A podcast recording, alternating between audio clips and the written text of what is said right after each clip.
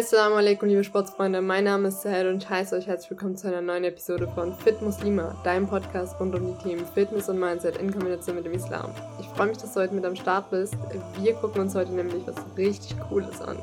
Also ich denke, dass es cool ist und dann wirst du es auch cool finden. Trust me. Und zwar habe ich mir gedacht, ich kriege immer wieder die Frage, ähm, was machst du für Sportarten? Oder was machst du für einen Sport? Und dann sage ich mir, ja, ich mache halt so viel, weil ich finde, das Leben ist einfach zu kurz für eine Sportart. Ich klettere, ich schwimme, ich spiele super gerne Volleyball und Badminton im Verein. Ich bin aber auch super gerne mal alleine unterwegs im Fitnessstudio oder gehe gerne joggen. Und dann kriege ich halt immer die Frage, ja, wie ist das so? Die einzelnen Dinge und was würdest du mir empfehlen?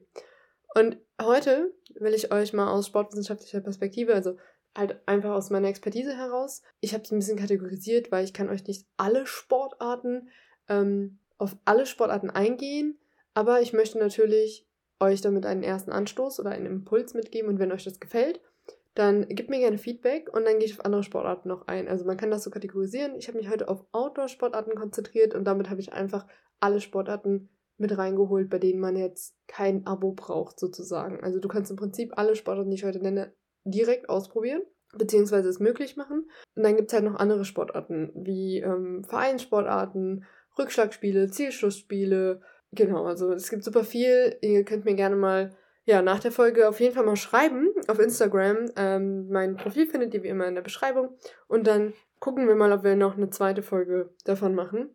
Wie gesagt, heute gucken wir uns die Outdoor-Sportarten an und das Ziel des Ganzen sollte sein, wie viele Sportarten haben wir? Wir haben 1, 2, 3, 4, 5, 6 und 7. Sieben Sportarten habe ich dir heute mitgebracht, die wir jetzt nacheinander durchgehen und bei denen ich dir grob aus meiner Einschätzung heraus sage, wie sich das anfühlt. Ich habe auch alles schon mal gemacht und kann dir dann auch meine Erfahrungen berichten und dann halt auch noch grob, welche Voraussetzungen du brauchst, wie viel das so kostet, was trainiert wird und, und, und. Fangen wir doch mal gleich an. Das erste, was ich mir hier aufgeschrieben habe, ist das Klettern. Das ist eine Trendsportart, das ist gar nicht so bekannt. Ähm, ich muss sagen, ich habe es auch erst durch Studium kennengelernt. Ich wusste gar nicht, dass es das gibt. Das klingt jetzt für die einen oder anderen krass, aber ich wusste es wirklich nicht. Ich wusste auch nicht, was Bouldern ist. Klettern und Bouldern kommen sehr nah. Bouldern ist im Prinzip Klettern ohne Seil auf einer Höhe, bei der du jederzeit abspringen kannst. Und Klettern ist halt mit Seil ähm, auf, auf Höhen natürlich, wo du nicht mehr springen kannst. Deswegen bist du auch abgesichert. Beim Klettern ist es so, dass du drei Bereiche tatsächlich trainierst, ähm, was du eigentlich immer machst, aber beim Klettern nochmal echt spezifisch Kraft, Technik und äh, Mindset, also Psyche. Weil beim Klettern ist es so, dass du du gehst halt in so eine Kletterhalle zum Beispiel. Du kannst auch draußen klettern, aber ich würde dir als Anfänger empfehlen, in eine Kletterhalle zu gehen. Und da kriegst du das ganze Material, das du brauchst. Das kannst du mieten oder es dir halt selber besorgen. Ich habe jetzt mittlerweile mein eigenes Material, aber es ist jetzt auch nicht so necessary. Und das Gute ist halt, du kannst es halt wirklich von null auf lernen. Es gibt Anfängerkurse, was ich dir sehr ans Herz legen würde. Ähm, und dann wird dir auch alles beigebracht ähm, und auch erklärt, wie du die Schwierigkeit erkennst, wie man überhaupt klettert, woran man sich daran tastet. Ein Nachteil beim Klettern ist, du brauchst immer einen Partner. Also du brauchst immer einen, der am Boden dich sichert, um auf Nummer sicher zu gehen. Und deswegen ist es, ähm, also das ist mit einer der Punkte, die mich einschränken, warum ich regelmäßig klettere, weil meine Partnerin halt nicht immer kann, beziehungsweise meine Partnerin ist jetzt auch weggezogen und äh, da haben wir uns so ein bisschen verloren. Und das ist so, ja. Auf der anderen Seite ist es halt echt cool, weil du kannst mit, wenn du eine Partnerin hast oder Partner, also mehrere Leute, mit denen du das machst, ähm, echt zusammenwachsen, weil das ist echt eine Sportart. Ähm, da habe ich mir drei Punkte zu aufgeschrieben und zwar ist es so, dass du dich beim Klettern bewusst deinen Ängsten stellst. Dadurch, dass du halt wirklich in die Höhe gehst und dann auch immer wieder runterschaust oder dich fallen lassen kannst, hast du eigentlich keine andere Möglichkeit, als ähm, ja, in die Höhe zu steigen und damit auch Stress, also zu lernen, mit Stress umzugehen. Also du lernst wirklich durch diese Höhe einen kühlen Kopf zu bewahren und fokussiert zu bleiben, weil du so krass auf das Klettern konzentriert bist, dass du eigentlich wenig Zeit hast, um nach unten zu schauen, beziehungsweise dich mit der Höhe zu beschäftigen. Was beim Klettern auch echt ähm, besonders ist, du hast beim Klettern immer Routen, das sind immer Steine mit derselben Farbe, die du kletterst. Und das Ziel des Ganzen sollte es halt sein, dass du halt wirklich keine anderen Steine benutzt, die drumherum sind. Und das Schöne da ist wirklich, du lernst, weil mh, mm, die Route sieht von unten immer anders aus, als wenn du dann aktiv kletterst. Dann verlierst du so ein bisschen den Übersicht äh, den Überblick, aber du lernst wirklich strategisch zu denken. Und das finde ich so hervorragend, weil das ist nicht bei vielen Sportarten der Fall. Was auch noch echt besonders ist, dass du beim Klettern lernst, deine Atmung bewusst zu kontrollieren, weil du hast immer bewusst Phasen, in denen du dich an den anderen Stein rantraust und dann halt auch wirklich die Atmung, also aus, aus der Spannung, in die Spannung reingehst und dann, wenn du den Stein hast und fest gegriffen hast, sodass du halt wirklich stabil stehst, lernst du halt wirklich ähm, in die, äh, gehst du aus der Spannung raus in die Entspannung und dann verlangsamt, verlangsamt sich auch wieder der Atem. Also das merkt man beim Klettern nochmal ganz, ganz bewusst. Das ist nicht wie beim Joggen, wo du irgendwann einfach anfängst zu häscheln und dann, ne, und irgendwann denkst, okay, es geht nicht mehr, sondern du lernst wirklich aktiv das zu steuern. Also zusammengefasst ist es so beim Klettern, ihr habt gute Einstiegsmöglichkeiten, ihr könnt euch einfach bei einer Kletterhalle umschauen, es gibt mittlerweile sehr viele. Ob es einen Anfängerkurs gibt, ich würde euch wirklich empfehlen, macht bitte einen Kurs, geht nicht einfach dahin und fangt an. Das ist super frustrierend ohne Anleitung. Deswegen, genau, macht auf jeden Fall einen Anfängerkurs. Das kostet vielleicht ein paar mehr Euros, aber dafür nehmt ihr wirklich was fürs Leben mit. Ist vielleicht nicht für jeden geeignet, also diejenigen, die wirklich starke Höhenangst haben, würde ich es abraten. Allerdings, wenn ihr leichte Höhenangst habt, also wenn ihr mal in ähm, Fahrstühlen und äh, Co. schon merkt, es wird leicht hibbelig, aber ihr haltet das mal wieder aus, ist es vielleicht auch eine gute Möglichkeit, um die Höhenangst zu überwinden. Stellt euch auf jeden Fall mal darauf ein, dass ihr so 8 bis 15 Euro für den Eintritt, eventuell nochmal 5 Euro drauf für die Leihsachen braucht. Ähm, also man braucht halt Schuhe, man braucht Gurt, ähm, je nachdem Karabiner und Sicher Sicherheitsgerät. Im Anfängerkurs bekommt ihr das immer gestellt und danach müsst ihr euch das dann selbst kaufen, beziehungsweise leihen vor Ort. Und aus meiner persönlichen Erfahrung kann ich Klettern wirklich nur sehr empfehlen, wenn ähm, vor allem der Reiz da ist, um an seine Grenzen zu kommen, ohne direkt K.O. zu sein. Also beim Joggen ist es zum Beispiel so, du gehst joggen, nach bist du K.O. Beim Klettern tastet man sich wirklich Stück für Stück an seine Grenzen. Man macht eine Route, dann die andere, irgendwann merkt man, oh, da das eine oder andere geht dann doch nicht so, wie man es erwartet hat. Also es ist wirklich ausprobieren. Und was beim Klettern auch sehr schnell auffallen wird, ist, man benutzt Muskeln, die sonst nie so benutzt werden, insbesondere Fingermuskel. Also eure Hände, wenn ihr wirklich greift und auch lernt im Anfängerkurs, wie man greift, ist wirklich krass. Also die Finger werden richtig auseinandergenommen, äh, insbesondere auch die Handgelenke. Auch mal schön zu sehen, dass es diese Muskeln gibt. Das werdet ihr richtig spüren. Die zweite Sportart habe ich jetzt schon mehrmals als Vergleich genommen, deswegen möchte ich das jetzt hier auch einführen, ist das Joggen. Beim Joggen ist es so, ich glaube, es gibt keine einfache Sportart als ins Joggen zu finden. Gleichzeitig ist es auch die schwierigste Sportart dran zu bleiben, weil, ja, weil es wahrscheinlich so einfach ist. Nee, also beim Joggen ist es so, du hast halt unfassbar viele Vorteile und Folgen, unter anderem, du fühlst dich super frei danach, du bist ähm, ausgeglichener, also wirklich unmittelbar nach dem Joggen, also wenn du wirklich fertig bist, dich durchgequält hast, fühlst du dich frei, ausgeglichener. Du merkst einfach, dass dein ganzer Körper beansprucht wird, durchblutet wird mehr Sauerstoff gelangt ins Gehirn. Du hast ähm, die, äh, den Vorteil, dass sich das Lungenvolumen steigert. Das sind alles sehr, sehr, sehr nachhaltige Folgen. Also wirklich ähm, Effekte, die nachhaltig bleiben. Das ist das Schöne beim Joggen, wirklich, dass du mit wenig sehr viel erreichen kannst. Dafür ist es wenig halt anstrengend. Beim Joggen ist es so, ich würde dir empfehlen, wenn du Anfängerin bist, sehr oft anfangs Gehpausen einzuplanen. Also gar nicht so lange joggen gehen, vielleicht zweimal drei Minuten anfangs mit Pausen dazwischen oder ähm, um das Ganze dann zu erhöhen auf zweimal sechs Minuten, zweimal acht Minuten und so sich langsam ranzutasten und halt auf jeden Fall Gehpausen einzubauen. Diese ganzen Sachen mit Pulsuhr, Laufschuhe, Laufkleidung, Trainingsplan, Trainingstagebuch, würde ich dir am Anfang gar nicht empfehlen, ähm, weil ich würde Joggen jetzt hier in diesem Kontext vor allem sehr empfehlen, wenn du wirklich etwas suchst, was du flexibel umsetzen kannst, was du gerne alleine machen würdest und nicht abhängig von einem Partner bist, wo du wirklich sagst, da brauche ich meine Flexibilität, da fühle ich mich danach gut und kann auch besser regulieren, wann ich das mache. Also wenn du wirklich sagst, ich brauche unbedingt etwas, weil ich viel reise und das muss ich überall können, dann ist Joggen wirklich super. Ich kann dir das sehr ans Herz legen, weil man fühlt sich nach dem Joggen wirklich einfach so unfassbar gut. Also im Vergleich zu anderen Sportarten ist es wirklich etwas für den ganzen Körper, für den Kopf, für die Gesundheit und auch für die Psyche. Und dementsprechend, ähm, falls du es nicht probiert hast, dann empfehle ich dir, probier es mal aus, geh mit kleinen Schritten ran. Das Joggen ist wirklich eine sehr, sehr schöne Outdoor-Sportart, die sehr einfach, sehr, ja, was heißt die, also sehr einfach reinzukommen, ist halt sehr vorteilhaft für diejenigen, die vielleicht nicht das größte Budget haben oder anders eingeschränkt sind oder, oder, oder.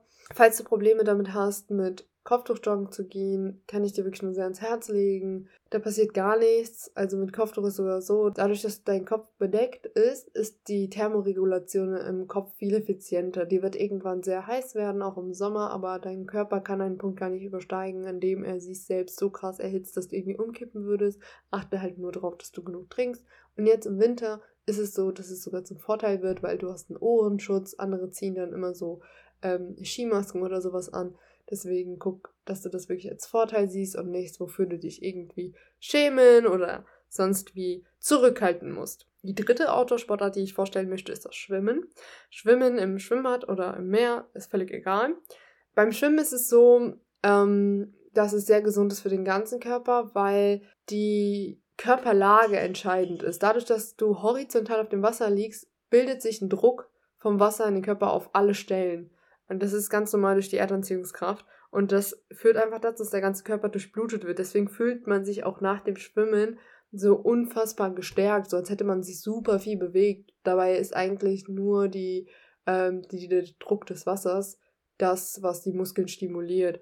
Da kommen wir auch schon zum Problempunkt beim Schwimmen. Du musst beim Schwimmen halt wirklich drauf schauen. Also wenn es wirklich eine Sportart sein soll, jetzt nicht irgendwie ein Freizeittrip mit den Kindern, dass du wirklich am Stück auch Bahnen schwimmst. Also es ist ähm, bewiesen, dass man mindestens 300 bis 500 Meter am Stück schwimmen muss. Natürlich kommt es immer auf die Körperkonstellation an, ob du Anfängerin bist, ob du schon schwimmen kannst oder nicht. Es geht aber auf jeden Fall darum, dass du, wie auch beim Joggen, dich langsam rantasten musst beim Schwimmen und dann aufbaust. Also dass du wirklich länger am Stück aktiv bist im Wasser. Weil du hast es vielleicht auch mal selbst bei dir beobachtet, selbst wenn du nicht so viel im Wasser machst, man ist halt danach erschöpft und hat das Gefühl, man hat super viel gemacht. Wie gesagt, das liegt nur am Druck und äh, wenig daran, dass das jetzt super anstrengend war. Das Schöne beim Schwimmen ist auch, du kannst hier super flexibel sein, sowohl mit Freunden, Partner, sonst was schwimmen gehen, du kannst aber auch alleine gehen. Ähm, falls du kein Bikini hast, empfehle ich dir, leg dir einen zu, das lohnt sich. Ich hoffe, du findest einen guten. Ich selbst habe den von Nike ähm, den man sozusagen in drei Einzelteilen kaufen kann. Ich finde den in Ordnung. Da ist auf jeden Fall Potenzial nach oben. Ich träume davon, meinen eigenen Bikini zu designen, aber das ist auf jeden Fall noch nicht in Arbeit. Zusammengefasst ist das Schwimmen eine super schöne Sportart, um den ganzen Körper zu beanspruchen, gleichzeitig aber auch herausfordernd, wenn man zum Beispiel noch nicht schwimmen kann. Da kann ich wirklich empfehlen, wendet euch mal an die DLRGs, jede D, also Deutsche Lebensrettungsgesellschaft. Die haben in jedem Ortsteil ihre Vertreter und sind ehrenamtlich aktiv, um Leuten zu helfen, schwimmen zu lernen und ähm, Leben zu retten. Und die sind wirklich super freundlich und helfen da auch mit Erwachsenen-Schwimmkurse, Kinderschwimmkurse, Rettungsschwimmerkurse, da den Einstieg zu finden. Es ist meistens einfacher, wie wenn man auf Vereine zugehen. Vereine sind ähm, relativ, ja, also entweder sind es halt Leistungssportvereine, wo du halt nur als Leistungssportlerin durchkommst, oder eben so Freizeittermine, wo du halt schon ja schwimmen musst oder wo halt sozusagen jeder sein Ding macht oder ein Trainer da ist, der ein paar Hinweise gibt, aber jetzt nichts, wo wirklich jemand da ist, der dir, ähm, der hinter dir steht und die ganze Zeit dich motiviert. Das ist beim DLRG tatsächlich der Fall. Also habe ich die Erfahrung gemacht. Ich hoffe, dass du auch so eine Erfahrung machst, wenn du, wenn dir das fehlt, wenn du das möchtest. Ansonsten ähm, würde ich dir wirklich empfehlen, dich beim Schwimmen um langsam ranzutasten, dass du da wirklich nicht einfach nur ins Schwimmbad gehst und ein bisschen planschen mit den Kindern, sondern wirklich dir mal fünf bis zehn Minuten nimmst und wirklich am Stück mal schwimmst. Die vierte Sportart, auf die ich eingehen möchte, ist das Wandern. Wandern ist eine unfassbar schöne Sportart oder Aktivität, Bewegungsstil, der, ich würde sogar sagen, so viel Baraka hat, also so viel Segen. Es ist wirklich beim Wandern so, ähm, Wandern wird auch meistens als Therapie bezeichnet, weil du wirklich, wie beim Joggen auch, einfach so dieses freie und ausgeglichene Gefühl hast und viel weniger Druck. Beim Joggen ist es auf jeden Fall so, dass du eine durchgehende Beanspruchung hast was beim Wandern nicht der Fall ist. Beim Wandern ist immer ein Fuß auf dem Boden und damit hast du auch wirklich eine Bodenständigkeit. Beim Wandern ist es so, dass ich die Erfahrung gemacht habe, dass viele im Sommer aktiv sind, allerdings, dass das im Winter verloren geht.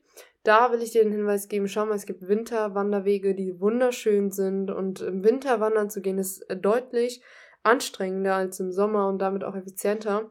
Ich kann dir also nur empfehlen, pack dir die richtige Ausrüstung ein und geh auch im Winter wandern und probier dich da wirklich aus. Es gibt Ähm, die App Komoot zum Beispiel, die, also K-O-M-O-O-T geschrieben, da kannst du zum Beispiel Wanderwege erforschen, du kannst die Erfahrungsberichte durchlesen, je nachdem wie anstrengend es ist, wie viel Höhenmeter das hat. Beim Wandern ist einfach nur wichtig, dass du weißt, welche Strecke erwartet dich, wo fängst du an, wo kommst du raus, wie viel Höhenmeter hat es, je mehr Höhenmeter, desto anstrengender, also desto mehr Steigung hast du halt drinne. Ja, und dann auf jeden Fall noch die richtige Ausrüstung zulegst, also anständige Schuhe, am besten Wanderschuhe, da musst du auch nicht großartig viel investieren. Ich habe zum Beispiel ähm, 20 Euro Aldi-Wanderschuhe, sind jetzt nicht der Burner und ich will mir auch jetzt neue zulegen, aber die sind für den Anfang in Ordnung gewesen. Ich habe nämlich das Wandern auch erst dieses Jahr für mich gefunden. Und ansonsten, je nachdem wie alt du bist, kannst du dir Stöcke, Wanderstöcke zulegen oder aber auch einen ordentlichen Rucksack, den du dann auch mit Verpflegung füllst, wenn du mal ein bisschen länger unterwegs bist. Zusammengefasst ist das Wandern eine super Möglichkeit, sowohl mit Freunden als auch alleine aktiv zu werden, sowohl seine eigenen körperlichen wie auch mentalen Grenzen herauszufordern, weil das werdet ihr merken, wenn ihr dann wandern geht, es ist wirklich auch eine Kopfsache, wie man sich an die Route rantraut. Und vor allem ist es auch eine super Möglichkeit, um Dicke zu machen, beim Wandern die Natur wahrzunehmen, Allah zu gedenken und auch wirklich dankbar für all diese Momente zu sein ähm, vor allem gekoppelt mit der Bewegung, wo auch Dopamin ausgeschüttet wird, also Glücksgefühle, ist das wirklich ein super Erlebnis.